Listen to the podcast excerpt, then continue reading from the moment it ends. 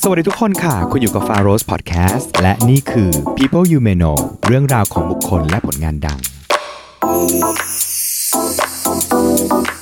Steve Jobs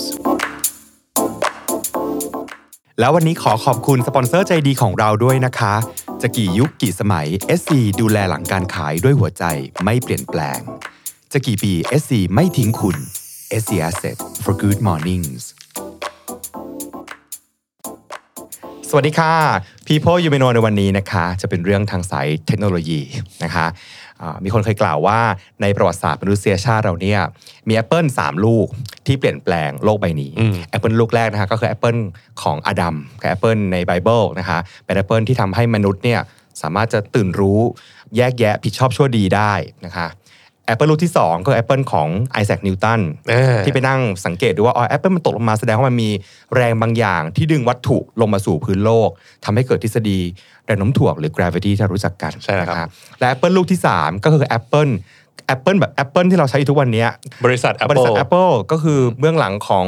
iPhone ไอต่างๆ ที่เราใช้ iPhone iPad ทั้งหมดเนี้ยวันนี้เราจะพูดถึงบุคคลผู้อยู่เบื้องหลัง แล้วก็เป็นผู้ที่ปฏิวัติวงการเทคโนโลยีในด้านคอมพิวเตอร์ ด้านโทรศัพท์มือถือ แล้วก็แท็บเล็ตนะคะ เป็นเรื่องราวของ Steve Jobs ค่ะ และผู้ที่จะมาเล่าเรื่องของ Steve Jobs นะคะ ก็คุณหน้าคุณตากันดี แล้วก็เป็น แฟนพันธ์แท้ Steve Jobs ด้วยแฟนพันธ์แท้แบบแฟนพันธ์แท้แบบรายการแฟนพันธ์แท้เลยอะนะก็คะใช่ประมาณประมาณ10ปีที่แล้ว10 ปีที่แล้ว 10 ปีที่แล้วนะคะแล้วก็เป็นผู้ร่วมก่อตั้ง macthai.com สำหรับสาวก Apple ที่เวลาจะมีเอ่อ product ตัวใหม่ออกมา ก็ต้องนั่งดูไลฟ์กัน ก็จะคุ้นหน้าคุ้นตากันดีต้อนรับอีกครั้งนะคะสำหรับ Mac นะคะวันนี้สวัสดีค่ะสวัสดีครับอะจริงๆ Mac เคยมาแล้ว อันนี้เป็นช่วงเวียนแขกใช่ไหมเวนแขกเวนแขกเคยมาแล้วใน EP ที่ 2 นะคะ ใครที่ดูกันแต่แรกจำได้ว่า ตอนนั้นเป็นเรื่องของนิโคลัสเทสลาใช่วันนี้มาตรงสายกว่าอะก็เป็นเรื่องที่หมกมุ่นหมกมุ่นมานานแล้วด้วยหมกมุ่นมานานนะคะก็เชื่อไหมว่า เห็นสตีฟจ็อบตอนตอนตายเนี่ยอืมเป็นเศรษฐีพันล้านพันล้านดอลลาร์หมื่นล้านดอลลาร์อะไรอย่างเงี้ยนะแต่ว่าเคยจนขนาดที่ต้องไปเก็บขวดขายอืมนอนบ้านนอนหอเพื่อน แล้วก็ไปกินข้าวตามโรงทานอืมมีช่วงเวลานั้น มีช่วงเวลานั้นไม่ไม่มีเงินใช้ แล้วก็ต้องไปทำงานในสวน Apple สวน Apple นะ Apple จริงๆเป็นไร่ Apple เลยอะเก็บ Apple เออแล้วก็เพื่อหาหาเงิน หรือว่าหลาย ๆ คนอาจจะเคยได้ยินว่าเฮ้ย Steve Jobs เนี่ยเออ เป็นผู้ก่อตั้ง Apple ร่วมกับเพื่อนอีกคนหนึ่งอืมนะครับชื่อ Steve เหมือนกันคือใน Steve ในหนังมันจะเห็นมีสองคนอ่ามีสองใช่ไหคน Steve Jobs กับ Steve Wozniak อ่าสองคน แต่จริง ๆ แล้ว Apple เนี่ยบริษัท Apple มีผู้ก่อตั้ง 3 คนอืมอีกคนนึงเนี่ยชื่อรอนเวนรอนเวนเนี่ยเป็นผู้ก่อตั้งที่หายไปตั้งแต่ 11 วันแรก หมายถึงว่าวันก่อตั้งอยู่ด้วยกันสามคนใช่หลังจากนั้นวันที่ 11 11รอนเวนขายหุ้นทิ้งเลยทำจริง ใช่ แล้วถ้ารอนเวนถือหุ้นตั้งแต่ตอนนั้นถึงปัจจุบันนะมูลค่าหุ้นที่เขามีอะจะประมาณ3-4พันล้านอะ US ดอลลาร์โอ้ยช็อกนั่นคือตัดสินใจผิดพลาดที่สุดในชีวิตน่าคือจะเป็นใช่คือจริงๆแล้วก็ที่เราเห็นในคุณตาว่ามีผู้ก่อตั้งสองคนจริงแล้วมีสามจริงๆมีสามเพียงแต่ว่าคครับนที่สามอะบายตั้งแต่วันที่11ถูแล้กวต้องถูกต้องเลยไม่ต้องไม่ค่อยถูกพูดถึงเท่าไหร่อืมแล้วก็หนังสือที่เกี่ยวกับ Steve Jobs เองเนี่ย Official จริง ๆ เป็นประวัติของ Steve Jobs ที่เขียนโดย Walter Isaacson อันเนี้ยหนึ่งเล่ม แต่หนังสือที่ไม่ได้เป็นพูดง่ายๆไม่ได้ขออนุญาตเขียนอะแต่เขียนเองเนี่ยรวบรวมข้อมูลอีกมากมายเนี่ยโหมีเป็น 10บสเล่มเยอะมากอะงั้นขอเริ่มตั้งแต่ตอนแรกเลยอะผมว่าหลายคนเนี่ยรู้ว่า Steve Jobs เนี่ยเป็นเด็กกำพร้า ก็เลยได้มาอยู่ครอบครัวที่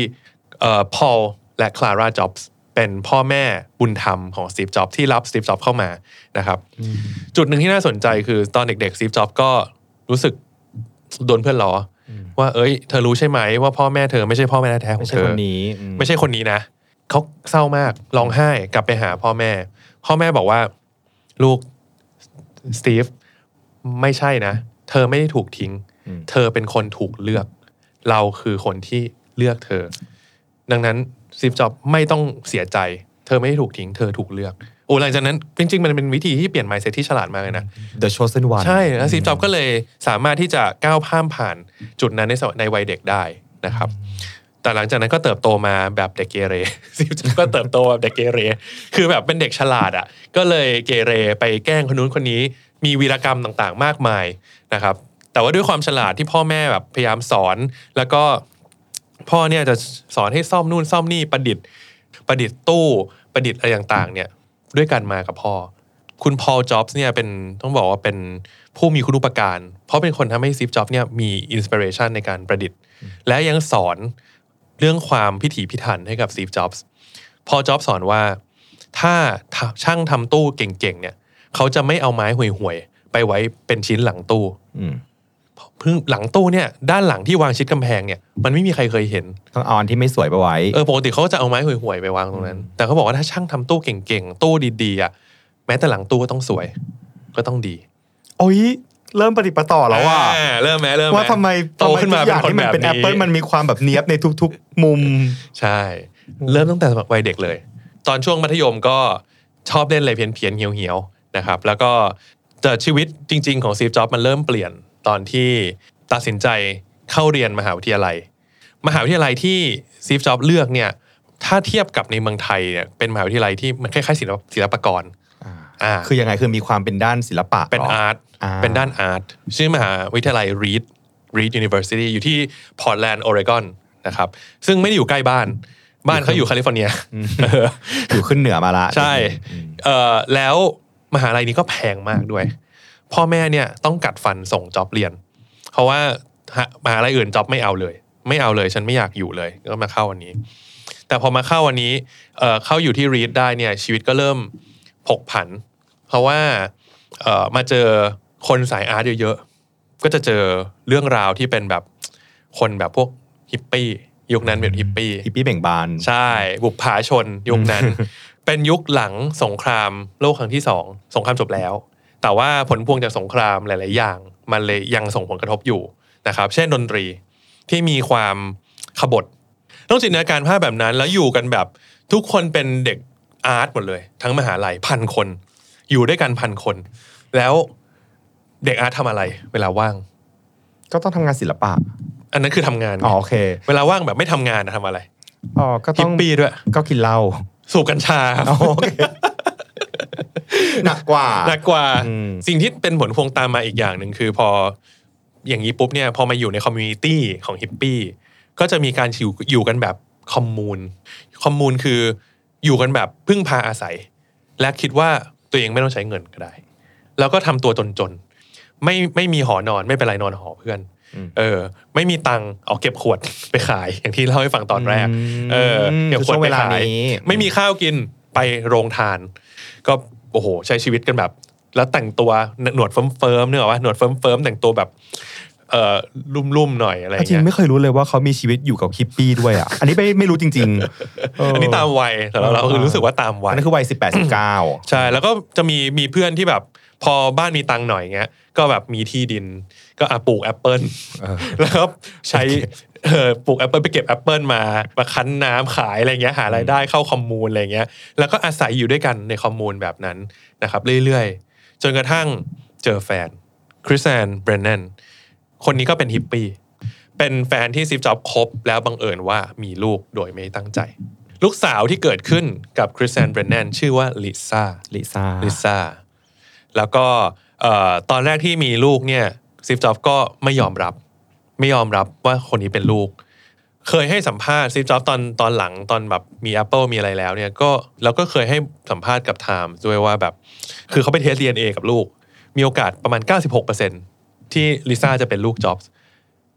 จ็อบให้สัมภาษณ์ว่าอ๋อก็แปลว่ามีอีก4%นะที่เขาจะไม่ใช่ลูกผมถูกไหมโอ้เป็นคนแบบว่าเป็นคนเหมือนกันนะ ซึ่ง4%ซีฟจ็อบมันคูณให้เสร็จเลยว่าเอาประชากรผู้ชายอเมริกามีกี่คน แสดงว่ามีผู้ชายอีกกี่คนที่น่าจะเป็นพ่อของลิซ่าได้ ที่ไม่ใช่เขา พอมาใช้ชีวิตเป็นฮิปปี้อยู่ใน commune เรียบร้อยแล้วอืมก็ไปไปกับกลับมหาลัยกับที่บ้านแถวบ้านเนี่ยมีอาจารย์ทางจิตวิญญาณที่ดังมากเป็นสายแบบฮิปปี้นี่แหละ ชื่อว่า Baba Ram Dass ก็เขียนหนังสือชื่อ Be Here Now แล้วเขามาอ่าน โอ้ มัน enlighten มากเลย ก็ยิ่งฉลามลึกลงไป แล้วจนไปเจอ อันหนึ่งที่เขารู้สึกว่าเอ้ยน่าสนใจ คือศาสนาพุทธนิกายเซนอืม โดยที่ตอนนั้นจะมีพระอาจารย์ชื่อว่าชุนเรียวซูซูกิอยู่ในแคลิฟอร์เนียด้วยอ่าก็ไปลองปฏิบัติธรรม ไปลองเข้านับถือศาสนาพุทธ หลายคนเห็น Steve Jobs หน้าฝรั่งแบบนี้ก็จะคิดว่าโอ้ยเขาต้องเป็นชาวคริสต์อ๋อไม่ใช่ใช่ไหมไม่ใช่ เขาเป็นชาวพุทธอ่านับถือศาสนาพุทธนิกายเซนนะครับทีนี้พอเรียนเรียนไปเนี่ยซีฟซอก็บอกว่า เออมันไอวิชาที่มหาลัยกำหนดให้เรียนเนี่ย ไม่หนุก เขาก็เลยตัดสินใจลาออก ลาออกจากมหาลัยเรียนไปได้กี่เรียนไปได้กี่ปีครับผมเรียนไม่ได้ปีกว่าๆเองอืมก็ลาออกจากมหาลัยแล้วก็ตัดสินใจว่าไปบอกอาจารย์ว่า งั้นขอเข้าเรียน โดยไม่เอาปริญญา อืม คือเขาบอกว่าเขาไม่ใช่ไม่อยากเรียนนะแต่เขาไม่อยากเรียนเฉพาะวิชาที่เขารู้สึกว่ามันไม่เกี่ยวกับเขาอะเออเขาอยากเรียนในวิชาที่เขาสนใจจริง ๆ แล้วก็เลยไปนั่งเรียนหลาย ๆ วิชา หนึ่งในวิชาที่เขาไปนั่งเรียนแล้วมี คุณอุปการต่อโลกมาถึงปัจจุบัน ก็คือวิชาออกแบบตัวอักษรหรือว่า calligraphy อืมซึ่งมันทำให้แบบอักษรในเครื่อง Mac เนี่ยมันสวยมากตั้งแต่ยุคแรก ๆ ที่เกิดขึ้นเลยนะครับ ก็ไปเรียนแล้วก็ได้เอามาใช้อย่างเงี้ยฉะนั้น Steve Jobs ก็เหมือนกับเป็นโรบินฮูดอยู่ในมหาลัย ที่ไม่ sit in เออ sit in ไม่มีหอพัก เก็บขวดขายนึกออกว่าอยู่ในมหาลัยอย่างเงี้ยวนวนวนวนไป แล้วก็เรียนไม่จบด้วย เพราะว่าไม่มีดีกรี ไม่มีปริญญา แต่ความรู้นี่แน่นเลยนะ เรียนผมตั้งใจเรียนมาเยอะหลายอย่าง หลังจากที่เรียนครบทุกอย่างแล้ว ก็ไปทำงานที่บริษัทแรกที่ทำงานชื่อว่าAtari ไม่แน่ใจเคยได้ยินไหม Atari Atari เป็นบริษัทเกมครับอืมอ่าเกมที่สมัยก่อนเนี่ยมันจะมีเกมตู้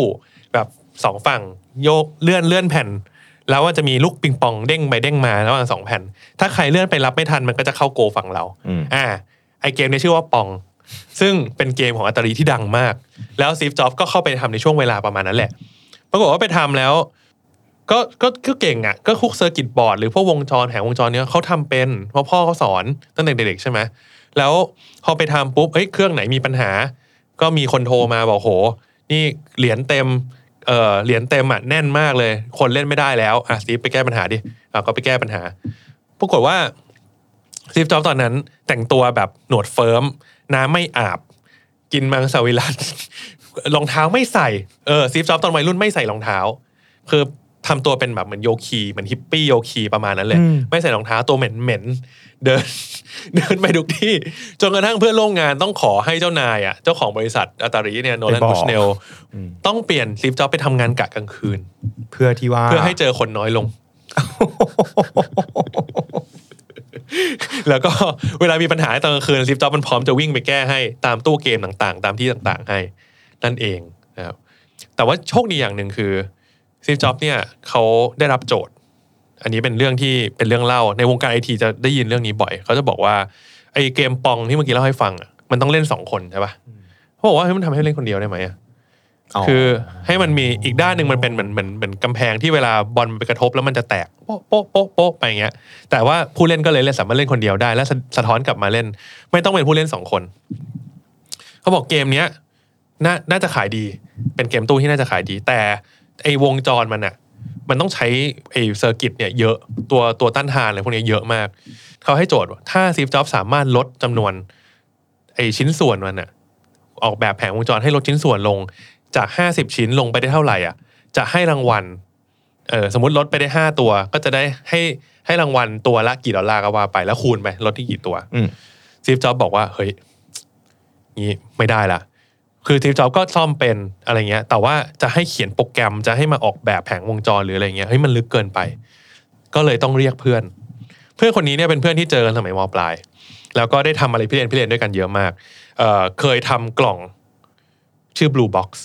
กล่องเนี้ยสามารถที่จะใช้แฮ็กระบบโทรศัพท์ โทรทางไกลได้ฟรี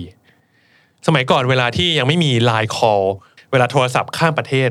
หรือเฉพาะในอเมริกาโทรข้ามรัฐกันเนี่ย มันเสียตังค์แพงมากอืมโทรตังค์แพงมาก แต่ว่าปรากฏว่าสตีฟจ็อบส์กับเพื่อนเนี่ยสามารถที่จะประดิษฐ์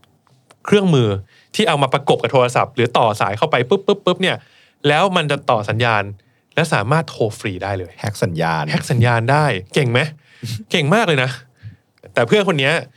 คือชื่อว่าสตีฟวอสเนี่ยก็คือคนที่โดนตามตัวกลับมาคนที่คนที่ซีจะมาจ็อบเป็นโทรอ่าบอกว่ามาช่วยฉันหน่อย ช่วยฉันแก้ปัญหาแผงวงจรนี้หน่อย แล้วก็ลดจำนวนชิ้นส่วนแผงวงจรเนี่ย ลดลงจากห้าสิบชิ้นเนี่ยลดลงไปเหลือ เข้าใจว่าเหลือสี่สิบห้าชิ้น ลดลงไปห้าตัว ตัวหนึ่งก็หลายร้อยดอลลาร์ นั่นเองเป็นจุดเริ่มต้น ที่ทำให้Steve Jobs และ Steve Woz เนี่ยสองคน ได้มาทำงานด้วยกันอีกครั้งนะครับ แล้วก็ในขณะนั้น Atari มีเขาเรียกว่าช่างเขียนแบบชื่อ Ron Wayne อีกคนหนึ่ง เป็นดีไซเนอร์เป็นเหมือนคนเขียนแบบชื่อ Ron Wayne เล่าเกรด Ron Wayne เนี่ยเป็นคนที่อายุมากกว่าทั้งสองคน เคยเปิดธุรกิจแล้วเจ๊งมาก่อน แต่ว่าพอมาเจอสองคนนี้ก็รู้สึกว่าเออมันก็น่าจะเก่งนะ อะไรอย่างเงี้ย ก็เลยอะมาเปิดก็ได้พ อเปิดบริษัทปุ๊บเนี่ยซีฟจ็อบเป็นคนฝันใหญ่ใช่ปะเฮ้ยมีตังค์เท่านี้เรามีตังค์เริ่มต้นไม่กี่ไม่กี่พันดอลลาร์เฮ้ยแต่เราต้องทำสิ่งนั้น เราต้องมีสิ่งนี้เราต้องมีการซื้อของต้องมีการกู้เงิน ต้องมีการโอ้โห คือมันเป็นบริษัทแรกในชีวิตของซีฟจ็อบกับซีบอสเนี่ยยังเด็กยังฝันใหญ่ แต่รอนเวนเคยแต่รอนเคยเวนอะทำธุรกิจเจ๊งมาแล้วใช่เคยทำธุรกิจเจ๊งมาแล้วหลายอันเขาก็เลยกลัวครับ พอผ่านไปสิบเอ็ดวันเท่านั้นแหละ Ron Wayne ก็เลยเอาชื่อแล้วอก็อกเอาชื่อออกเลยเองเลย แล้วก็จะมาคุยบอกว่าฉันขอถอนตัว อืม จริง ๆ Ron Wayne เป็นคนออกแบบโลโก้บริษัท Apple อันแรกด้วยนะอืมโลโก้บริษัท Apple อันแรกไม่ได้หน้าตาเป็นรูป Apple ด้วยนะครับค่ะเป็นรูปเซอร์ไอแซคนิวตันนั่งอยู่ใต้ต้น Apple แล้วก็มีมีเขียนว่า Apple Computer ฉะนั้นตอนนี้เนี่ยก็คือเป็นบริษัทเนี่ยก็เหลือสองคนละ เพราะว่าคนหนึ่งออกไปเรียบร้อยแล้วคนที่ทิ้งโลโก้ไปให้ใช่ถูกไหมอะแต่ว่าขอนิดนึงตอนต้นอะ คืออยู่ทำไมถึงได้มา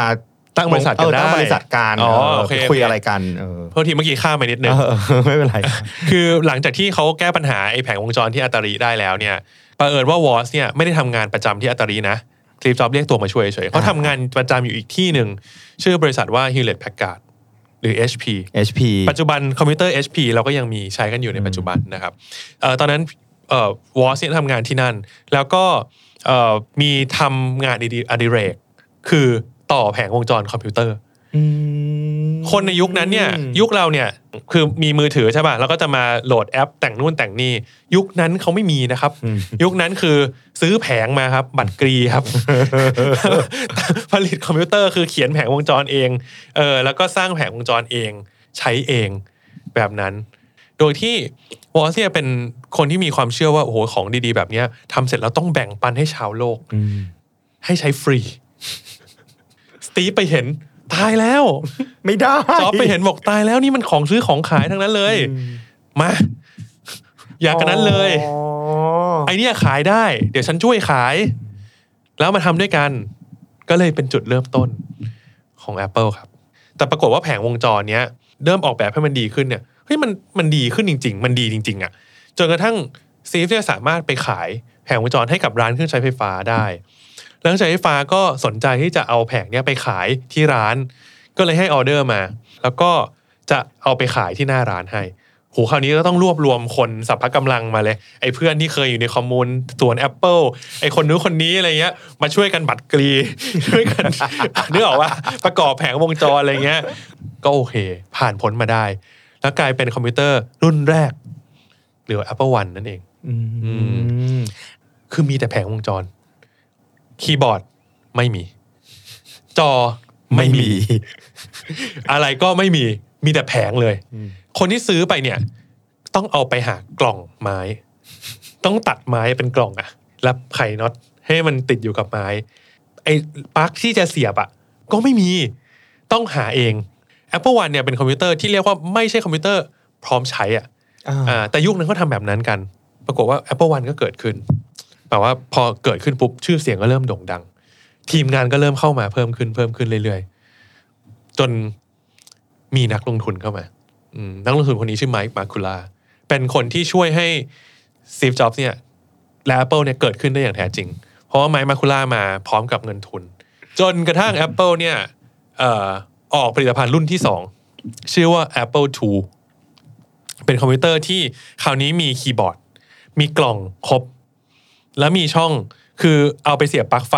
แล้วก็สามารถเสียบกับทีวีใช้งานได้เลยอืมนะครับคอมพิวเตอร์ยุคนั้นต้องต่อทีวี แต่ว่าทุกคนที่ฟังอยู่ อย่าเพิ่งจินตนาการว่าเสียบเสร็จปุ๊บมันจะขึ้นมาเป็นจอสีสวยงาม ไม่มีนะครับ มันเป็นจอดำๆแล้วก็เป็นตัวอักษรสีเขียวๆอะวิ่งวิ่งหนึ่งหน้าจอสามารถแสดงผลได้24แถว48แถว เป็นมีแต่คีย์ที่เป็นตัวอักษรหมดเลย ต้องพิมพ์เป็นคำสั่ง นั่นคือยุคของคอมพิวเตอร์ยุคนั้น แต่เนี่ยก็โคตรจะล้ำแล้วนะในยุคนั้นต้องบอกว่ายุคนั้นน่ะ คอมพิวเตอร์ที่มาเป็นกล่องสำเร็จ มีคีย์บอร์ดในตัวเสียบทีวีปุ๊บใช้ได้เลยนี่ Amazing มาก เออ แล้วกล่องที่ทำเนี่ย Steve Jobs ก็โหเขาก็พิถีพิถันไงเขาก็จะบอกว่าเฮ้ยกล่องเนี่ยจะมาเอากล่องไม้กากๆมาใส่ไม่ได้นะ ต้องไปขึ้นฉีดพลาสติกเป็นโครงสวยงาม ประกอบให้มันเนียนปุ๊บ user เปิดขึ้นมา modify เองไม่ได้ด้วยนะ ไม่ให้ทำต้องแบบประกอบแบบสนิทเออคนที่จะเปิด modify เนี่ยต้องเป็นช่างของเราเท่านั้นอะไรอย่างเป็นเงี้คนย detail มากตั้งแต่เกิดตอนเอ้ยตั้งตั้งแต่เด็กที่พ่อเขาเคยสอนงานมาตอนประกอบตู้ใช่ไหมใช่ และอืมเป็นคน control control ว่าเอ้ยตอนนั้นเขามีเถียงกันว่า มันจะต้องมีช่องเสียบอุปกรณ์อะกี่ช่องเหรอ อย่างในในคอมพิวเตอร์หนึ่งเครื่องมันจะช่องมีด้านหลังมันจะมีช่องเสียบเสียบเสียบเสียบอะไรเยอะๆใช่ป่ะที่เราบอกสองช่องพอ มีอะปลั๊กไฟเอาไปช่องหนึ่งละอีกสองช่องเนี่ย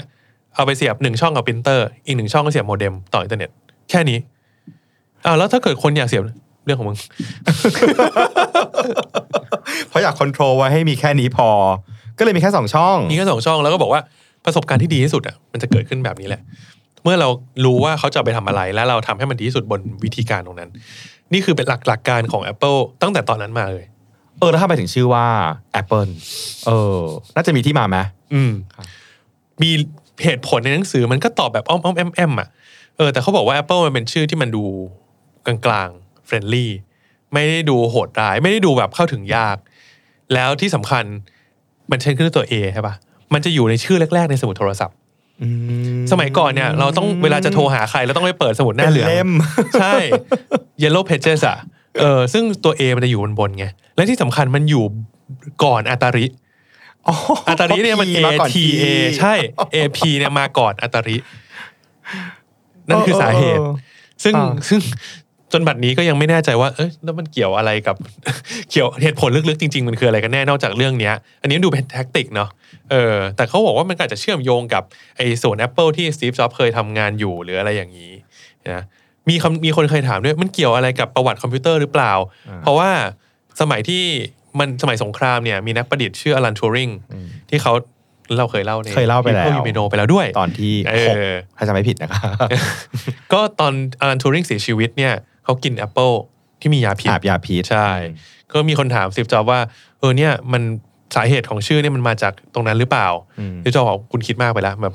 ไม่เกี่ยวเหมือนก็มีออเคยบอกไปบอกว่าเออก็มีคนพยายามเชื่อมโยงเนาะใช่ว่าใช่ใช่มันน่าจะเป็นสัญลักษณ์ที่ดีคือเก๋มากเลยอืมเพราะว่าแกเป็น LGBT ใช่ไหมใช่แล้วก็กัดแอปเปิลอาบยาพิษตายประหนึ่งเป็น Snow White อะอ่าอันนี้เรื่องมานานมาแล้วเออเออเออแล้วก็หลังจากนั้นอ่าโลโก้แอปเปิลก็เลยทำเป็นรูปแอปเปิลโดนกัดใช่ไหมก็มีคนไปมีทฤษฎีมากมายว่านี่แหละมันมาจากอ่า เรื่องราวของ Alan Turing ที่กัดแอปเปิลนั้นเพราะเป็นบิดาแห่งคอมพิวเตอร์ใด ๆ ปรากฏว่าพอไปบอกจ็อบปุ๊บ ไม่ใช่ ไม่ใช่ไม่เกี่ยวจ็อบบอกว่าไม่เกี่ยวไม่เกี่ยวไม่เกี่ยวแต่ก็แต่ Steve Jobs เองก็มีการบอกว่า ก็แต่ก็โอเคนะ ถ้าใครจะคิดว่ามันไปเชื่อมโยงคือถ้าอยากให้มันเชื่อมโยงก็ได้แล้วแต่คุณละกันเพราะมันก็เป็นสิ่งที่ดีเออแต่ว่าถ้ามันถ้ามันจริง โลโก้ของ Apple ต้องเป็นรูป Apple โดนกัดตั้งแต่ครั้งแรกไงเพราะวันแรกไม่ใช่ วันแรกเป็นซึ่งไอแซคนิวตันนั่งอยู่ใต้ต้น Apple เออไม่มีลูก Apple ให้เห็นเป็นลูกใหญ่ๆด้วยซ้ำซึ่งสาเหตุที่ Apple มันโดนกัดในโลโก้มันมีที่มาด้วยใช่ไหมมีที่มาให้ถ่ายอ่าเราว่ามันเป็นเรื่องของเหมือนกับความสวยไหมมันคือทำยังไงให้ดูแบบ Apple อะไรอย่างงี้ปะถูกต้องครับ เพราะว่าโอ้ยมงลงคุณแดงนะครับ จริงปะเนี่ย จริง เพราะว่า Rob j e n o f ที่เป็นดีไซเนอร์ โลโก้อันนี้เนี่ยนะครับเขาดีไซน์ Apple มา 2 แบบอืมแบบแรกเนี่ยเป็น Apple เต็มใบอ่าแล้วก็มีใบไม้แบบปกตินี่แหละ อีกใบหนึ่งคือ Apple แล้วโดนกัดอืมทั้งสองอันเหมือนกันต่างแค่นี้ ปรากฏว่าอันที่มันเต็มใบอะ พอดูอะมันเหมือนเชอร์รี่นั่นไงมันไม่ใช่ Apple เพราะว่าเวลาเราดูมันเต็มเต็มๆผลเนี่ย เราจะดูไม่ออกเลยว่านี่คือ Apple แต่พอมันมีรอยโดนกัดปุ๊บ เราจะรู้เลยว่าเนี่ยคือ Apple แน่นอน มันมีภาพจำบางอย่างว่าผลไม้ชนิดหนึ่งโดนกัด สิ่งนั้นจะต้องเป็น Apple อ่าใช่โอเคฉะนั้นสิ่งที่คนพยายามจะเชื่อมโยงว่า นี่น่าจะเป็น Apple ลูกที่อลันทูริงกัดหรือเปล่า เพราะว่าเป็นคนที่คิดคอมพิวเตอร์เครื่องแรก สรุปก็คือไม่มีความเชื่อมโยงกัน แต่ว่าจ็อบเองก็ก็รู้เรื่องนี้แล้วก็บอกว่าอืมก็แล้วแต่ละกันถ้าจะคิดก็เป็นเรื่องดี มันก็เป็นเรื่องดีอืมเป็นเรื่องดีที่เชื่อมโยงได้อะอันนี้ก็เป็นเรื่องเกร็ดต่างๆ ว่าด้วยเรื่องของชื่อและโลโก้ไปแวะกันมา ทีนี้มาขอเข้าเรื่องการทำงานบ้างครับอ่าพอ Apple II เมื่อกี้ที่ออกมาเป็นคอมพิวเตอร์สำเร็จรูปแล้ว ปรากฏว่าขายดีแบบถล่มทลาย ขายจนทำให้ Apple เนี่ยกลายเป็นบริษัทที่เข้าตลาดหลักทรัพย์ได้อืม IPO ทุกคนแบบโหซีฟจ็อบนี่แม่งอัจฉริยะมึงนี่นั่นทางทางที่ซีฟจ็อบไม่ได้เป็นคนคิดอะไรแผงวงจรอะไรทั้งสิ้นเลยนะเออแต่เป็นคนคิดเป็นว่าจะต้องขายยังไง ปรากฏว่าทำไปเรื่อยๆ ก็ มีคนลงทุน อันนี้เป็นเกรดที่น่าสนใจ มีคนอยากมาลงทุนหลายคนกับกับกับ Apple บริษัทหนึ่งที่ยุคนั้นโด่งดังคือ Xerox เคยได้ยิน Xerox เนาะเครื่องถ่ายเอกสาร เครื่องถ่ายเอกสาร Xerox แต่จริงๆ Xerox เขาทำงานวิจัยเยอะมาก และเขามีศูนย์วิจัยชื่อว่า Xerox Park ก็คือ Palo Alto Research Center อ่า Xerox Park ในศูนย์วิจัยนั้นนะมีสิ่งประดิษฐ์เจ๋งๆ มาก เยอะมากเลย Xerox บอกว่าอยากลงทุนกับ Apple อะ โอเคไหม อยากลงทุนอะจะเอาตังค์มาให้ซีฟจ็อบไม่ได้งอนะครับซีฟจ็อบตอบกลับไปว่า ผมจะยอมให้คุณลงทุนก็ได้นะ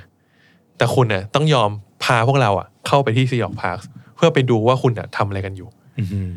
มยิงมากอืมเพราะว่าถ้าบอกว่าเฮ้ย มาเลยลงทุนเลย อยากได้ตังค์อะไรเงี้ยคงไม่เอา เออ ตอนนั้นคือก็เริ่มมีตังค์แล้ว Apple เริ่มมีตังค์แล้ว ก็เลยบอก ไม่แคร์อะอืมถ้าอยากลงทุนเหรอ เธอมีอะไรดีอะ เออเธอมีอะไรดีอะก็เลยแบบอะได้เข้าไป Xerox PARC ผู้บริหารบอกเอาเอาเอาไปไปเลย ไปถึงปุ๊บพวกนักวิจัยบอก ตายแล้ว Steve Jobs มาเออSteve Jobs มา มันต้องมาเอาของ พวกเนี้ยเราออกไปแน่เลย ถ้ามันก๊อปไปทำไงวะอะไรอย่างเงี้ยดีลก็ยังไม่จบเลยนะดีลการลงทุนเลยยังไม่จบเลย เหมือนไม่แอบดูอะนักวิจัยก็เลยกันเต็มที่เลยไม่ให้ดู ให้ดูเฉพาะเออเนี่ยมี word processor มีนู่น basic basic เครื่องซีล็อกอันนี้แบบ Steve Jobs ก็บอก น่าเบื่อ โทรไปหาผู้บริหารบอก เนี่ยเขาไม่ให้ผมดูอะไรเลย ให้ดูของเดิมๆพวกเนี้ย ผมว่าดีลเราคงไม่ไม่รอดแล้วล่ะผู้บริหารแม่งยกหูไปเฮ้ยพวกคุณทำอะไรเนี่ยอืมเดี๋ยวจัดใหม่เข้ามาคราวนี้คุณเล่าให้หมดเลยนะมาถึงพยายามกักกักกันอีกแหละ แต่ท้าทานไม่ไหวท้าทานไม่ไหวซีฟจ็อบหงุดหงิดมาก บอกว่าถ้าทำอย่างนี้ผมกลับแล้วโอเค มานี่ก็เลยพาเปิดเข้าไปห้องที่แบบ ไม่เคยไปมาก่อน แล้วก็ได้พบ เขาเรียกว่า ส่วนประสานงานกับผู้ใช้ที่เป็นกราฟิก หรือว่า graphical user interface นั่นก็คือหน้าตาของคอมพิวเตอร์ในปัจจุบัน ที่มีหน้าจอสี มีหน้าต่างเป็น window ต่างๆ และมีไอคอนให้เอาเมาส์เลื่อนไปกดคลิก แล้วเปิดเป็นหน้าต่างขึ้นมาได้อ๋อนั่นคืออยู่ที่ Xerox Original Xerox PARC ครับ เป็นคนคิด Steve Jobs ได้เห็นนะวันนั้น กระโดดดีใจคือเขียนบรรยายเลยนะ กระโดดยกมือชูไปมาทั่วห้องเลย แล้วกูได้เห็นแล้วเออกูได้เห็นแล้วแบบเนี่ยเนี่ยคือสิ่งที่ใช่ นี่คืออนาคตของคอมพิวเตอร์ ฉันรู้แล้วมันต้องไปอย่างนี้โอ้โหโปรแกรมเมอร์ Bill Atkinson ทุกคนที่แม่งไปด้วยกัน ตื่นเต้นกันหมด แต่ดีลของซีร็อกเลยยังไม่จบอะไรต่างๆ ไม่จบ ถ้าเราจะทำเราต้องทำเอง กลับมาปุ๊บตั้งโปรเจกต์เลยทำคอมพิวเตอร์รุ่นถัดไป เคยเขามีคอมพิว Apple 1 Apple 2เขามีทำ Apple 3 ด้วยนะ เดี๋ยวนะแสดงว่าก็ไปก๊อปมาสิ ใช่ โอ้ใช่ก๊อปตรงๆเลย Apple 1 Apple 2 Apple 2 ขายดีมากใช่ป่ะเขาทำ Apple 3 ปรากฏ Apple 3 ขายไม่ดี กลับมาขาย Apple 2 ปรับปรุงอัพสเปคไปเรื่อยใช้ชื่อ Apple 2 ไปเรื่อยขายดีมาเรื่อยๆเลย แต่ว่าตอนนั้นพอได้ไปเห็นที่ซีร็อกมาปุ๊บ ไม่ได้ละ เราจะอยู่กับคอมพิวเตอร์จอสีดำที่มีพิมพ์ข้อความอย่างนี้ไปเรื่อยๆไม่ได้ มันต้องเป็นจอสีสวยงาม แล้วก็มีตอนนั้นก็อาจจะเป็นจอขาวดำแต่ว่าพื้นขาวแล้วก็มีตัวไอคอนดำๆอะไรเงี้ยบ้าง ต้องทำให้ได้ ตั้งโปรเจกต์ขึ้นมา ชื่อโปรเจกต์ว่าลิซ่าโดยใช้ชื่อของลูกสาว โดยใช้ชื่อของลูกสาวมาตั้ง เป็นคอมพิวเตอร์รุ่นแรกที่ถูกตั้งโปรเจกต์ขึ้นมา ว่าจะเป็นคอมพิวเตอร์ที่มีหน้าจอส่วนประสานงานกับผู้ใช้แบบกราฟิก หรือว่า graphical user interface ทำไปเรื่อยๆ ปรากฏว่า เดี๋ยวอืมมันก็ทำได้บ้างไม่ได้บ้างออกแบบมามีนู่นนี่นะกระท่อนกระแท่นมากโปรเจกต์กระท่อนกระแท่นมาก ตอนนั้นบริษัทมันเริ่มใหญ่แล้ว ก็มีอีกโปรเจกต์หนึ่งเริ่มจะตั้งโปรเจกต์ขึ้นมาเขาบอกว่าไอ้ไอ้คอมพิวเตอร์แบบที่หน้าจอสวยๆเนี่ยมันก็ควรจะมีแหละ แต่มันควรจะขายราคาไม่แพง เพื่อให้คนทั่วโลกเนี่ยสามารถซื้อหาได้ อาจารย์ของ Steve Jobs ที่เป็นเอ่อที่เป็น founder อีกคนหนึ่งเนี่ยก็เลยมาเป็นคนหัวหน้าที่นำโปรเจกต์นี้ ชื่อว่า Jef Raskin มานำโปรเจกต์แล้วเอาความชื่นชอบตัวเองอะมาตั้งชื่อโปรเจกต์ชื่อโปรเจกต์เนี้ยเลยชื่อโปรเจกต์ว่า Macintosh เพราะว่า เพราะว่า Macintosh เป็นสายพันธุ์หนึ่งของ Apple และ Jef Raskin เนี่ยรู้สึกว่ามันเป็นเหตุเป็นผลกันดี คือถ้าบริษัทคือ Apple เนี่ยแล้ว Product หนึ่งมันจะเป็นชื่อสายพันธุ์ของ Apple มันก็ดูสมเหตุสมผลดี ฟินมาก ใช่ไหมฟินที่ได้รู้อะไรอย่างเงี้ยช่างเชื่อมมันใช่เลยฟินใช่ไหมากคือก็ทุกคนจะเคยได้ยินชื่อนะว่า มันเรียกว่า Mac ใช่ซึ่งมันมาจาก Macintosh ถูกต้องใช่ไหมแล้วเราเอ้ยจะมี Apple ด้วย แล้วทำไมถึงมีทั้ง Apple มีทั้ง Mac สรุปคือ Macintosh เป็นสายพันธุ์ Apple ชนิดหนึ่ง ค้นพบโดยนักวิทยาศาสตร์ชื่อจอห์น แมคอินทอชก็เลยเอาคำว่าแมคอินทอชเนี่ยมาตั้งชื่อเป็นชื่อพันธุ์แอปเปิลนั่นเอง ในวัยเด็กนะคะ เมื่อได้ยินคำว่า Macintosh ก็คิดถึงวิลลี่วิลลี่และและคัตเธอรียาแต่ว่าไม่เคยรู้เลยว่า Macintosh เป็นชื่อสายพันธุ์ Apple ใช่แล้ว ฟินมากเราสามารถจุดหยุดหยุดหยุดตอนนี้ได้แล้ว เพราะมันฟินมากแล้ว ครบแล้วใช่ปะฉันชอบอะไรแบบนี้มาก อะนั่นก็คือที่มา ปรากฏว่าโปรเจกต์แมคอินทอชก็เกิดขึ้น คู่กับลิซ่าเลย ก็ทำทำไปสักพักมันไม่สักเซสอะ มันเหมือนกับมันจะไปได้บ้างไม่ได้บ้าง แล้วก็ออกออกขายก็ขายไม่ดีอะไรเงี้ยราคาก็แพงอะไรเงี้ย จ็อบก็ ไม่รู้ละมามาดูดิแมคอินทอชเขาทำอะไร โอ้คอมพิวเตอร์ดูดีนะ แต่แบบมันมันดูแบบ เครื่องมันก็ไม่แรง ราคาจะทำให้ถูก มันก็เลยต้องลดสเปคนู่นนี่นั่น โปรเจกต์นี้มันออกมาต้องห่วยแน่เลย อืมอืมเล่นการเมือง ด้วยการด้วยการเตะเจฟแรสกินออก ซึ่งเป็นคนที่เอา Macintosh เข้ามา เป็นคนที่คิดโปรเจกต์นี้ขึ้นมา แล้วเอาตัวเองมาเป็นหัวหน้าโปรเจกต์นี้แทน โหดมาก โหดมากแล้วดึงโปรแกรมเมอร์จากโปรเจกต์ลิซ่าหลายคนมาไว้ที่ย้ายมาเลย Macintosh ด้วยอืมเออแล้วเขาจะดึงวอสมาทำด้วยนะตอนนั้นอะแต่ว่าวอสมีปัญหาสุขภาพ แล้วสุดท้ายสตีฟจ็อบส์ก็ผลักดันโปรเจกต์ Macintosh จนออกมาได้ แล้ว Macintosh ก็ถือกำเนิดขึ้นนะครับ โดยจริงๆ เขาตั้งใจเขาเปิดตัวในวันที่เอ่อ24เอ่อมกราคม 1984 นะครับ แต่ก่อนเปิดตัว ก่อนเปิดตัว เขารู้ว่านี่เป็นคอมพิวเตอร์ที่จะปฏิวัติโลกคอมพิวเตอร์ เพราะมันมีจอ มันมีความสวยงาม มันมีซอฟต์แวร์ มีโห ไม่ใช่แค่มาจอขาวดำอะไรเงี้ยแบบพิมพ์คำสั่งไม่ใช่ มีเมาส์อืมซึ่งเมาส์เนี่ยเป็นสิ่งประดิษฐ์ใหม่ของโลกเลยนะ ตอนนั้น ขยับชี้มี pointer อะไรอยู่บนนั้น เขาเลยไปจ้างบริษัททำโฆษณา บริษัทนั้นชื่อ Chiat Day นะครับ Creative Director ชื่อลีคลาวเนี่ยเป็นอัจฉริยะครีเอทีฟคนหนึ่ง มาใช้เอ่อเนื้อเรื่องของนิยาย 1984 ของจอร์จออ George เวล Orwell มาเป็นฉากในโฆษณา ทั้งโฆษณาเนี่ยเป็นผู้คนที่โดนล้างสมองนั่งอยู่เต็มห้องเลย แล้วมี Big Brother อยู่บนจอจ้องอยู่จ้องอยู่ แล้วก็คอยพูดกล่อมล้างสมองไปเรื่อยอยู่ดีมีผู้หญิงวิ่งมาแล้วแต่งตัวแบบ ในในยุค 90 ก็ถือว่าเปรี้ยวมากนะกางเกงสีแดง เสื้อกล้ามสีขาว บนเสื้อกล้ามมีภาพพิมพ์ของเครื่อง Macintosh อยู่ วิ่งมาอัญญาเมเจอร์นักแสดงตอนนั้น วิ่งมาปุ๊บ แล้วก็ถือค้อนมา แล้วก็เหวี่ยงเหวี่ยงเหวี่ยงค้อนใส่จอ Big Brother ตู้มระเบิด แล้วบอกว่า ในวันที่ 24 มกราคม1984 Apple คอมพิวเตอร์จะเปิดตัวคอมพิวเตอร์รุ่นใหม่ ชื่อ Macintosh แล้วคุณจะรู้ว่าทำไม 1984 ถึงไม่เหมือนกับปี 1984โอ้ยกรี๊ดโอ้ยฟินไหมเซนสติแตกไปแล้วตอนนี้ ฟินจัด คุยครีเอทีฟเก่งมากอะ สุดยอด แล้วภาพในวันนั้นคือ อุตสาหกรรมคอมพิวเตอร์ถูกควบคุมโดย IBM ซึ่งเป็น Big Blue Big Brother แต่เป็นสีฟ้า IBM โลโก้เป็นสีฟ้าใช่ปะค่ะและ Apple อะเป็นสีแดง คือแบบมาแบบเป็นผู้ปฏิวัติวงการอะ แล้วมาคว้างค้อนใส่ Big Brother เปี้ยง แล้วบอกมาแชร์เลนเลย เดี๋ยวดูกัน 1984 จะไม่เหมือนในนิยาย 1984 เพราะวันนี้เรามี Macintosh โอ้โห สุดมาก นี่เป็นหนึ่งในโฆษณาที่ดีที่สุดตลอดการของโลกเออแล้วก็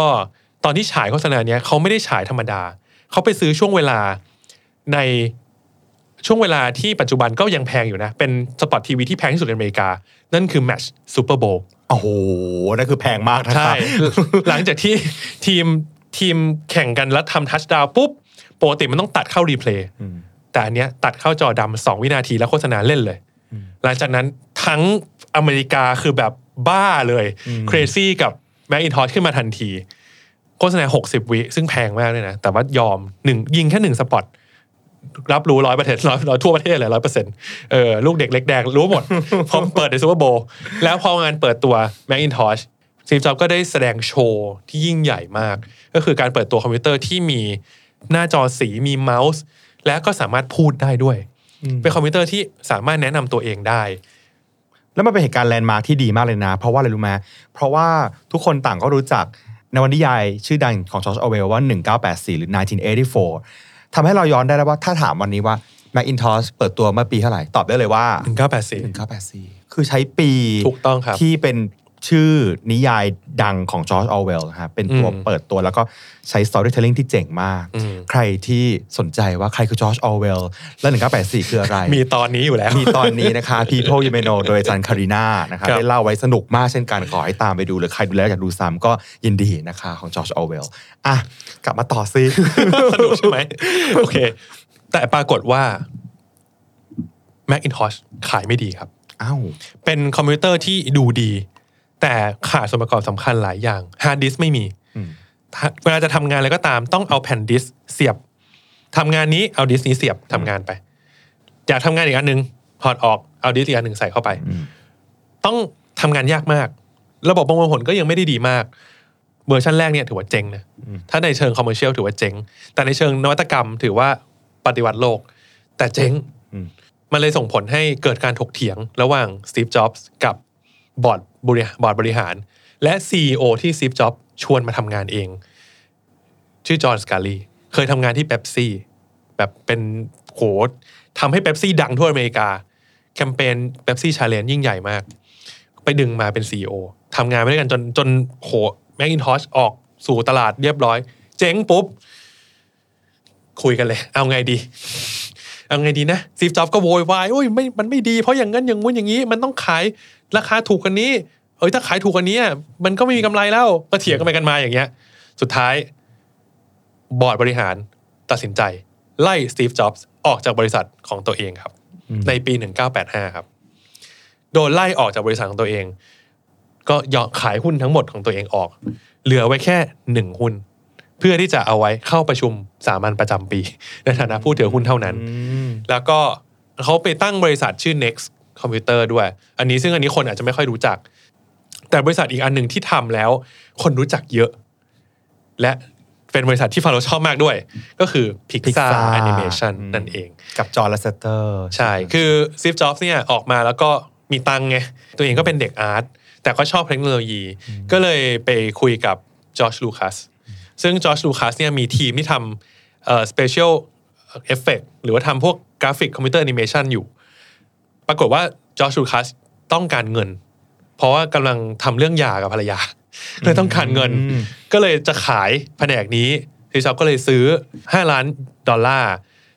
แล้วก็เพิ่มทุนเข้าไปอีก 5 ล้านดอลลาร์ใช้เงินทั้งหมด 10 ล้านดอลลาร์ในการได้ทีมนี้ออกมา และตั้งชื่อทีมนี้ใหม่ว่าพิกซ่าโดยหัวเรือใหญ่ 2 คนอืม Edwin Catmull Ed Catmull ที่เป็น CEO แล้วก็ John Lasseter ที่เป็น creative director อืมเป็นคนอยู่ตรงนั้น และหลังจากนั้น พิกซ่าก็ถือกำเนิดขึ้น แล้วก็เกิดแอนิเมชันเรื่องแรกก็คือ Toy Story Toy Story ขึ้นมา โดยความร่วมมือกับดิสนีย์นะครับ Disney แล้วก็เป็นแอนิเมชันที่ทำด้วยคอมพิวเตอร์กราฟิกเรื่องแรก ขนาดยาวเรื่องแรก และได้ออสการ์ด้วยอืมก็เป็นช่วงเวลาที่โดนออกจาก Apple ใช่แล้วก็ไปสร้าง Next ซึ่งคนไม่ค่อยรู้จัก แต่สิ่งที่รู้จักดีก็คือ Pixar Pixar นะฮะแล้วทำไมเขาถึงกลับไปที่ Apple ได้ เออ นั่นน่ะสิเขากลับไปที่ Apple ได้เพราะ พอหลังจากที่ Steve Jobs ออกมา มันก็เริ่มเป๋ Apple มันก็เริ่มเป๋ เริ่มเดี๋ยวดีเดี๋ยวร้าย แล้วจนจนแล้วจนรอดสุดท้าย เปลี่ยน CEO มาสี่คน ก็ยังไม่ได้ทำให้ Apple มันดีขึ้นได้เลย ไม่ดีขึ้นคือในแง่ยอดขายหรือว่าตัว Product มันไม่ได้ดีโอ้ตั้งแต่แรกทุกอย่างเลย Product ตอนนั้น Apple มี Product หลายสิบชิ้นหลายสิบอย่าง เคยได้ยิน เอ่อปรินเตอร์ยี่ห้อ Apple ไหมไม่เคย ไม่เคย เคยได้ยินกล้องดิจิตอลยี่ห้อ Apple ไหมมีด้วยเหรอ เคยได้ยินเครื่องเกมยี่ห้อ Apple ไหมอ้ออ่าหรือแม้แต่แท็บเล็ตเครื่องแรกที่มีปากกาเออมีฝาปิดมีปากกาอย่างเงี้ยยี่ห้อ Apple เกิดขึ้นในช่วงที่ซิฟจ็อบไม่อยู่ทั้งนั้นเลย นี่ก็แปลว่ามัน มันไม่ปังเลย มันไม่ปังเลย มันมันมีคนชอบของมันอยู่นะมันมีคนชอบของมันอยู่ แต่ว่ามันไม่ได้แบบเหมือนทุกวันนี้ที่ Apple ยิ่งใหญ่ทุกวันนี้ แล้วมันก็พอ Product เยอะ พอของมันเยอะ แต่มันขายไม่ได้ มันก็กลายเป็นต้นทุน แล้วกับกายว่าลูกค้าเนี่ยมาจะมาซื้อ Macintosh เนี่ยMacintosh ตอนนั้นมีประมาณ 20 รุ่น 30 รุ่น ซื้อไม่ถูกเลยจะซื้อรุ่นไหนอะไรอย่างเงี้ยหมู Apple กลายเป็นบริษัทที่หลงทาง อืม จน Gil Amelio CEO ของ Apple ตัดสินใจว่าไม่ได้ละ ต้องทำอะไรสักอย่าง เขาเดิมพันกับการที่ต้องทำระบบปฏิบัติการให้ดีขึ้นกว่าเดิม แต่แต่เขียนขึ้นมาใหม่ ก็ไม่ได้ ช้าไป ต้องซื้อ ทีนี้มันมีบริษัทในโลกที่ทำระบบปฏิบัติการหลายอันมาก แต่ที่แน่ๆที่ซื้อไม่ได้แน่ๆคือ Windows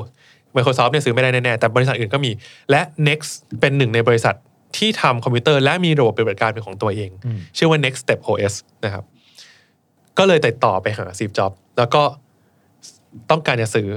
OS มา แต่ถ้าซื้อบริษัทนี้เข้ามาแปลว่าอะไร แปลว่าคุณกำลังพา Steve Jobs Jobs กลับเข้ามาด้วยอืมและมันก็เป็นอย่างนั้นจริง ๆ จากทั้งหมดตัวเลือกทั้งหมดที่มี ก็เลือกที่จะซื้อ Next เข้ามา พอเลือกซื้อ Next เข้ามา ก็เลยกลายเป็นว่า Mac OS เวอร์ชัน10 ที่ เกิดขึ้นใน Apple เนี่ยก็เลยกลายเป็นจริง ๆ แล้วเนี่ยเบื้องหลังมันคือ Next Step Next OS และมาทำหน้าตาใหม่ให้เป็น Mac OS เวอร์ชัน10 พร้อมกับเป็น The Return of Steve Jobs และเป็น Return of Steve Jobs Gil Amelio พา Steve Jobs กลับมา แล้วตัวเองก็ค่อยๆ โดนเด้งออกไป เขาก็จน Steve Jobs ก็กลายมาเป็น CEO ในที่สุด ทีนี้พอเขากลับมาอืมสิ่งหนึ่งที่ Steve Jobs ต้องทำคือ เรียกศรัทธาอืมของคน เขาบอกว่า Apple เนี่ย ต้องทำอะไรสักอย่าง ที่ทำให้คนในเนี่ยมีความเชื่อมั่น และผู้บริโภคก็ต้องเชื่อมั่นในตัว Apple ด้วย การกลับมาของ Steve Jobs เนี่ยเป็นสัญญาณแรก คนเริ่มสงสัยแล้วเฮ้ย Steve Jobs จะกลับมากู้สถานการณ์ได้จริงหรือเปล่า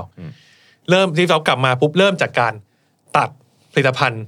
ที่ไม่ยุบจำเป็นยับทั้งหลายออกให้หมดอืมวาดขึ้นไปบนกระดานวาดเส้นสองเส้นเป็นรูปกากบาท คือรูปเครื่องหมายบวกใหญ่อืมๆแล้วบอกว่าเราต้องการ Product แค่ 4 ประเภทเท่านั้น ขีดขึ้นมาบอกมี 4 คอร์ดแบรนด์4ช่อง ช่องช่องหนึ่งแกนหนึ่งคือ portable กับ desktop อีกแกนหนึ่งคือ consumer กับ pro อืมมันก็จะกลายเป็นคอมพิวเตอร์อืมคอน sumer แบบพกพา กับคอน sumer แบบ desktop แล้วก็ pro แบบพกพา แล้วก็ pro แบบ desktop มีแค่4ประเภท คุณแค่หยอดไปช่องละอันเนี่ย ก็ครบแล้ว แล้วที่เหลือคุณ kill ทิ้งให้หมดเลย ลบทิ้งหมด นี่มันคือ vision เหรอมันคือ vision แล้วไม่พอ Steve Jobs บอกเราต้องสื่อสารไปถึงคนข้างนอกด้วย Steve Jobs ก็เลยบอกกันเรียกทีมงานที่ทำหนึ่งเก้าแปดสี่กลับมา Chiat/Day กลับมา Lee Clow เธอกลับมานี่ Lee Clow ยังอยู่นะยังไม่ตายด้วยนะ ทุกวันนี้เออ Lee Clow ยังอยู่ แล้วเป็นพระเจ้าของวงการโฆษณาไปแล้วตอนนี้ Lee Clow กลับมา Lee Clow ฉันต้องการแคมเปญแบบเนี้ย คิดให้หน่อยสิ Lee Clow บอกชอบงานนี้ชอบหายไป Lee Clow กลับมา บอก สิ่งที่ Apple ต้องเป็นน่ะมันคือหา Purpose ให้เจอว่าเราอะมีตัวตนอยู่เพื่ออะไรทำอะไร แล้วสิ่งที่ Apple เป็นไม่ใช่บริษัทคอมพิวเตอร์ ไม่ใช่บริษัทที่ประดิษฐ์ของของใช้ แต่เป็นบริษัทที่มีวิธีคิดที่แตกต่างจากบริษัทอื่น ๆ หรือคนอื่น ๆ แล้วมันมีคนบนโลกเนี้ยอยู่ไม่กี่คนหรอกที่มันคิดไม่เหมือนชาวบ้านอะอืมแคมเปญเนี้ยชื่อแคมเปญว่า think different โอ้ยจำได้ แคมเปญนี้คือ think different แล้ววิธีการของ Lee Clow คือฉลาดมาก แล้ว Steve Jobs คือซื้อแบบ ซื้อร้อยเปอร์เซ็นต์เลยวิธีการนี้ เขาหยิบฮีโร่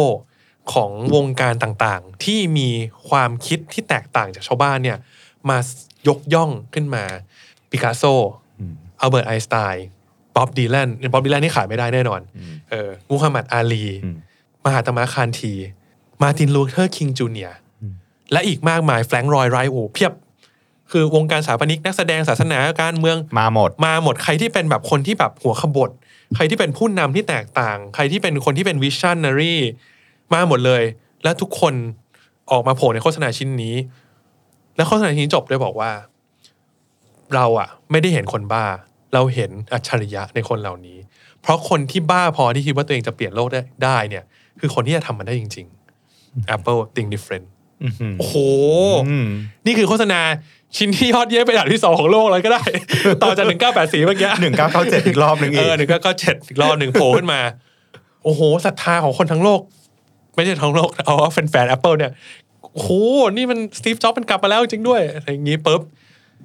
ไม่จบ แต่ปัญหาไม่ได้จบแค่ศรัทธา เงินก็ต้องต้องการอืมต้องการเงินทำไงดี เหลืออีก90วันบริษัทจะเจ๊ง Steve Jobs ยกหูหาคนคนหนึ่งครับ คนคนนั้นก็คือ Bill Gatesอ่าที่ไปขอเงินกันใช่ไหม Steve Jobs โทรไปขอตังค์ Bill Gates ครับเฮ้ยบิลมาลงทุนใน Apple หน่อยดิอืม แล้วบิลเกตก็ได้สิ ตอบว่าได้บทจะง่ายมันก็ง่ายขนาดนั้นมันไม่ง่ายขนาดนั้นหรอกอ๋อแต่ว่าเขารู้จักกันอยู่แล้วอ๋อเขารู้จักกันอยู่เขาเป็นเขาเป็นแบบคู่แข่งกันในยุคนึงใช่ไหมเขาลงทุนในหุ้นเขาเรียกว่าหุ้นด้อยสิทธิ์ คือหุ้นที่ไม่มีสิทธิ์โหวตอ่าหุ้นที่ไม่มีสิทธิ์โหวตแต่ว่าเป็นหุ้นที่เป็นสัดส่วนที่เยอะมากนะเออเพราะทำให้ Apple ได้เงินสดเข้ามาเพื่อบริหารเยอะมาก จนจนจนจนในยุคนั้นเนี่ย Microsoft เป็นคนที่ถือถือหุ้นใหญ่ที่สุดใน Apple ด้วยซ้ำนะครับในยุคนั้นอืมอืมแล้วข้อแรกเปลี่ยนก็คือ Apple เครื่อง Mac เนี่ยต้องใช้เว็บเบราว์เซอร์เป็น Internet Explorer เป็น default นั่นคือที่มา นั่นคือที่มา แต่ก็คุ้มนะเพราะได้เงินไงใช่เออแล้วเราก็เปลี่ยนได้ไม่ใช่เปลี่ยนไม่ได้นะ แค่ default ให้เฉยแต่ตัวอื่นก็มีอะทีนี้ศรัทธามาละเงินมาละอืมมาถึงผลงาน ต้องสร้างผลงานที่กลับมา return ให้ได้ซีจอก็เดินไปทั้งบริษัทเลยมึงบริษัทมันยังเหลืออะไรดีวะวะเดินดูเดินดูเดินดู ปรากฏว่าไปเจอคนคนหนึ่งที่เป็นดีไซเนอร์ที่เฮ้ยดีไซเนอร์คนนี้มันดูมันดูเก่งว่ะ Product มันดูดี หลายอันที่เขาออกแบบมาดูดีมากเลย ชื่อจอห์นนี่ไอฟ์อ่าเซอร์จอนาธานเซอร์จอนาธานไอไอฟ์เป็นชาวอังกฤษ Product Designer ประจำ Apple กำลังจะลาออก แต่มาเจอสตีฟจ็อบส์เข้ามาเจอพอดี แล้วมาคุยคุยคุยคุยจนบอกเออเนี่ยทำไมไม่ทำคอมพิวเตอร์แบบนั้นอะอ๋ออันเนี้ยเดี๋ยว engineer เขาก็ไม่ให้ทำเพราะต้นทุนมันสูงเกินไปลำโพงเนี่ยมันแยกส่วนไม่ได้หรอกมันต้องยัดเข้าไปที่เดียวกันไม่งั้นผลิตไม่ได้มันสตีฟจ็อบส์บอกมึงหยุดฟัง engineer ฟังกูเออทำอะไรอยากทำทำเลย เอาให้สวย เอาให้สวย เอาให้ดี เอาให้เจ๋งไปเลย โอ้โหไอ้แม่งทำเต็มเลย จนเจอคอมพิวเตอร์ที่แบบหน้าตาไม่เหมือนคอมพิวเตอร์แล้วอะออกมาแล้วสวยมากจ็อบส์บอกเอานี่แหละ แล้วก็ยุคนั้นเป็นยุคที่อินเทอร์เน็ตกำลังเฟื่องฟู ก็เลยเอาตัว i เนี่ยนะครับมาต่อกับคำว่า Macintosh และย่อมันเหลือแค่คำว่า Mac เป็นคำว่า iMac อ่านั่นก็คือคอมพิวเตอร์เครื่องแรกตอนที่จ็อบส์กลับกลับมา แล้วก็ปล่อยเป็น Product แรก ซึ่งหน้าตาถ้าใครจำได้ ใครเคยเห็น iMac ยุคนั้น จะเป็นสี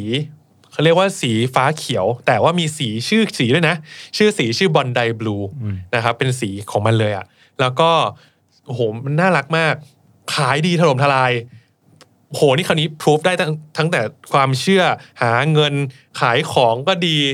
หลังจากนั้น Apple กลับมาได้แล้วทะยานได้แล้ว ในที่สุดก็ได้เจอแล้วว่า ใช่ สิ่งที่สำคัญมากก็คือดีไซน์ แล้วเรื่องราวของ Steve Jobs เนี่ยหลังจากนั้นเราก็จะพอรู้กันนะครับว่าหลังจากที่มี iMac แล้ว ก็จะมาถึงยุคของ iPod หลังจาก iPod ก็เกิดเป็น iPhone เป็น Product ที่ถล่มทลายโลกที่สุดตั้งแต่เคยมีมา ปี 2007 แล้วพอปี 2010 เราก็ได้รู้จักกับ iPad อีกครั้งหนึ่ง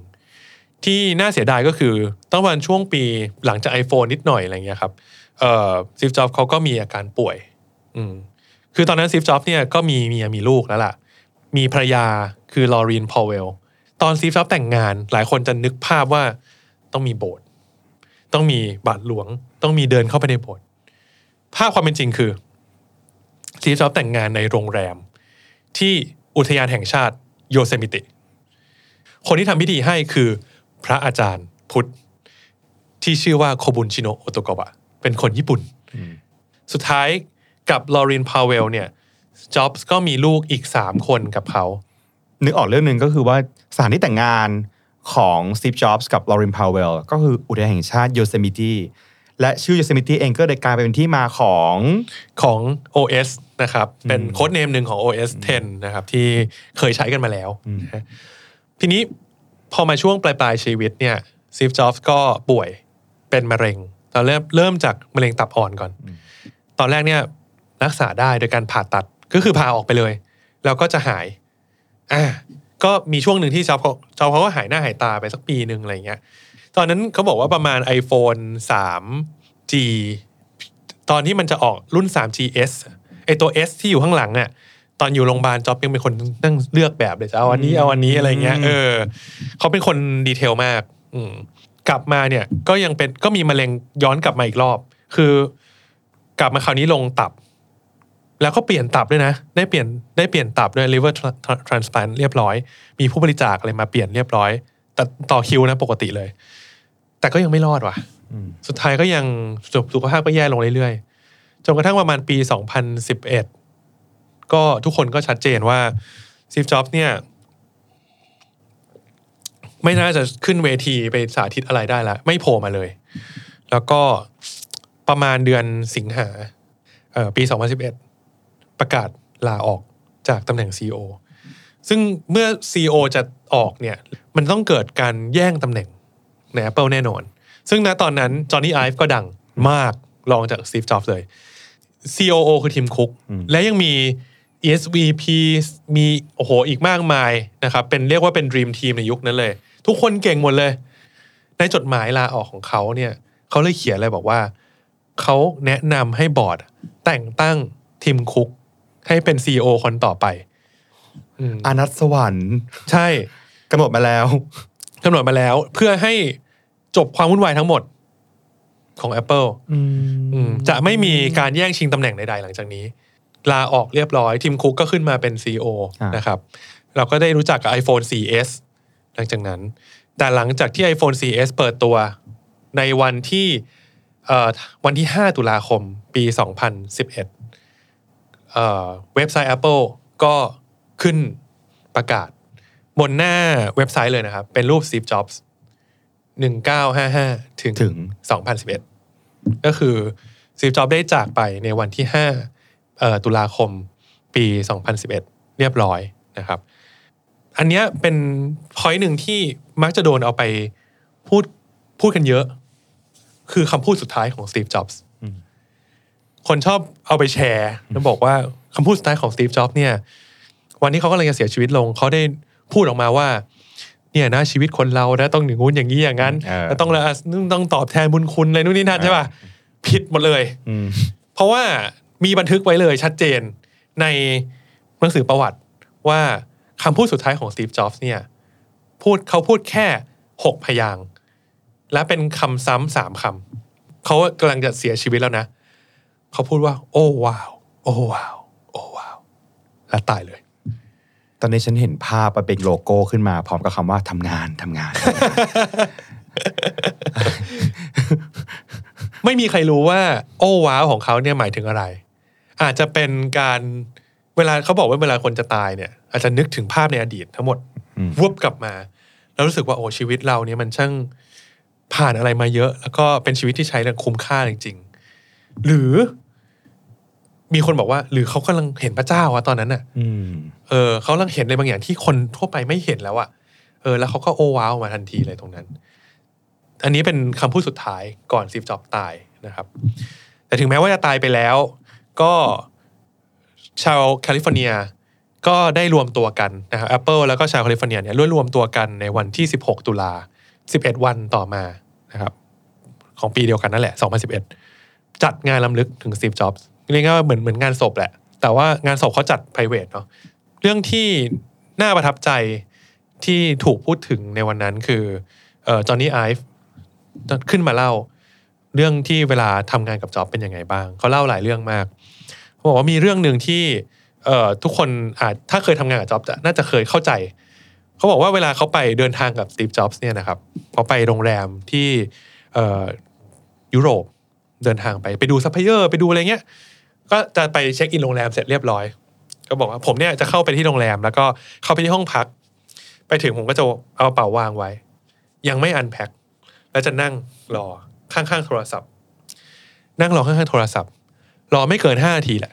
โทรศัพท์จะดัง แล้วเขาจะรับโทรศัพท์ขึ้นมาซีฟซอฟจะบอกว่าโรงแรมที่นี่ห่วยมากไปย้ายกัน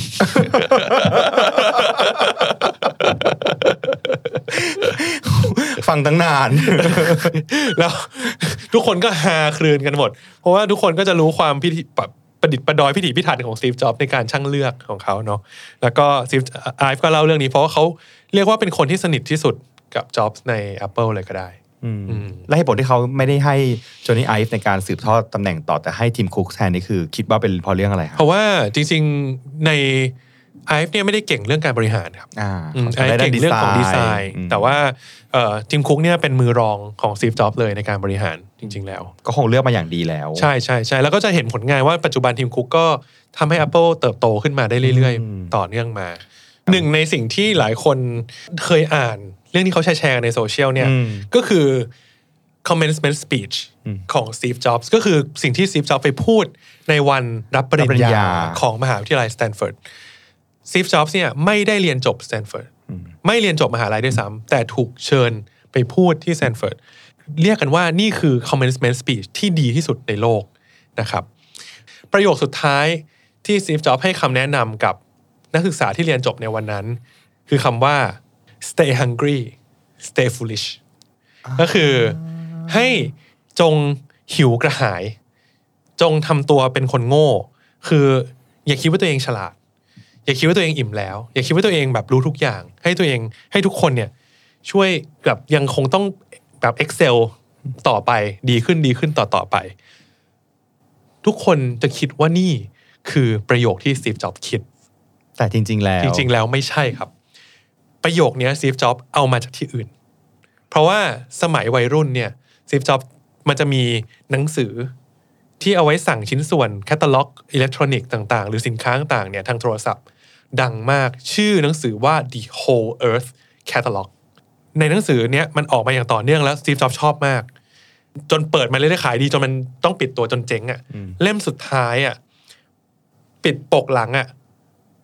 คือเหมือนกับเขาบอกว่าเขาจะเลิกทำไอ้หนังสือแคตตาล็อกแล้วเนี่ยเขาจะฝากทุกคน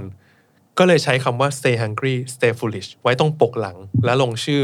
Stuart Brand เป็นคนคิดคำนี้ขึ้นมา Steve Jobs อะก๊อปมา จะเห็นว่า Steve Jobs อะเขาก๊อปเก่งมากเขาก๊อปไอ้ GUI มาจาก Xerox อืม Xerox Park ใช่ไหมเขาก๊อป Stay Hungry Stay Foolish มาจาก Stuart Stuart Brand Brand เขาก๊อปเก่งมากครับ แต่ก๊อปแล้วทำให้รู้สึกว่าเป็นของเขาอะเออนี่คือความเก่ง ใช่ เออโอ้ยขนาดจะจบยังไม่ให้จบเลยค่ะ ส่วนมากจริงๆ แล้วคิดว่าน่าจะมีอีกหลายแง่มุมแหละที่เราไม่ได้พูดถึง เพราะว่าได้คุยกันแล้วว่าโอ้เรื่องเขายาวมาก เยอะมาก แล้วเราคงต้องคัดเฉพาะบางเรื่องเท่านั้นมาพูดคิดว่าเรื่องไหนเป็นเรื่องสนุกอืมเรื่องที่คิดว่าอันนี้เล่าแล้วน่าจะมีเป็นเป็น people you may know อืมนะฮะก็เลยเลือกมาบางเรื่องฉะนั้นใครที่รอฟังบางเรื่องไม่เห็นพูดเรื่องนั้นเรื่องนี้เลย ไม่เป็นไรนะคะ ก็ให้ที่นี่เป็นจุดเริ่มต้นของการได้ไปค้นหากันต่อ หนังสือเยอะมากครับนะคะหนังสือเยอะมากนะคะอืมแล้วก็วันนี้ถือว่าเป็น people you may know ที่สนุกมาก มีคำถามนะคะครับทำไมจัดเนื้อหลังห้องไม่จัดอย่างนี้คะทำไม ก็อยากจัดแบบนี้แหละเออจะอยากให้เป็นอย่างนี้ทุกตอนเอออยากเป็นอย่างนี้ทุกตอนหนึ่งแต่ว่าเรื่องเนี้ยมันเป็นเรื่องที่เราอินมากแล้วอยู่กับมันมาเป็นสิบสิบปีนึกออกไหมมันก็ซึมซับลงไปในสมองในจิตใจแล้วม จนกลายเป็นแบบว่าทุกวันนี้เป็นใบหน้าที่เอาไว้ไว้แทนเวลาจะมีเวลามีข่าวอะไรกับ Apple ก็จะมีสัมภาษณ์ก่อนเลย คุณสุนัทว่ายังไงบ้างครับนะฮะก็เอ่อ People You May Know วันนี้ปิดแค่นี้พอถือว่าเมื่อกี้จบแล้วเรียบร้อยอืมนะฮะในคราวหน้าน่าจะมีโอกาสได้แวะมาที่ของฝั่งเทคโนโลยีอีกครั้งก็เชิญแม็กมาอีก สำหรับวันนี้ก็ขอบคุณมากนะคะขอบคุณครับแล้วขอบคุณเจ้าช่องด้วยที่ติดตามกันมาตลอด ขอบคุณสปอนเซอร์นะคะ SC Asset ใจดีสำหรับเอ่อสนับสนุนพี่พ่อยนของเราครับนะคะและในคราวหน้าจะเป็นเรื่องอะไรต้องติดตาม วันนี้ลาไปก่อนนะคะ ฝาก subscribe ด้วยนะคะ สวัสดีค่ะสวัสดีครับ จะกี่ปี SC ไม่ทิ้งคุณ SC Asset for good mornings People you may know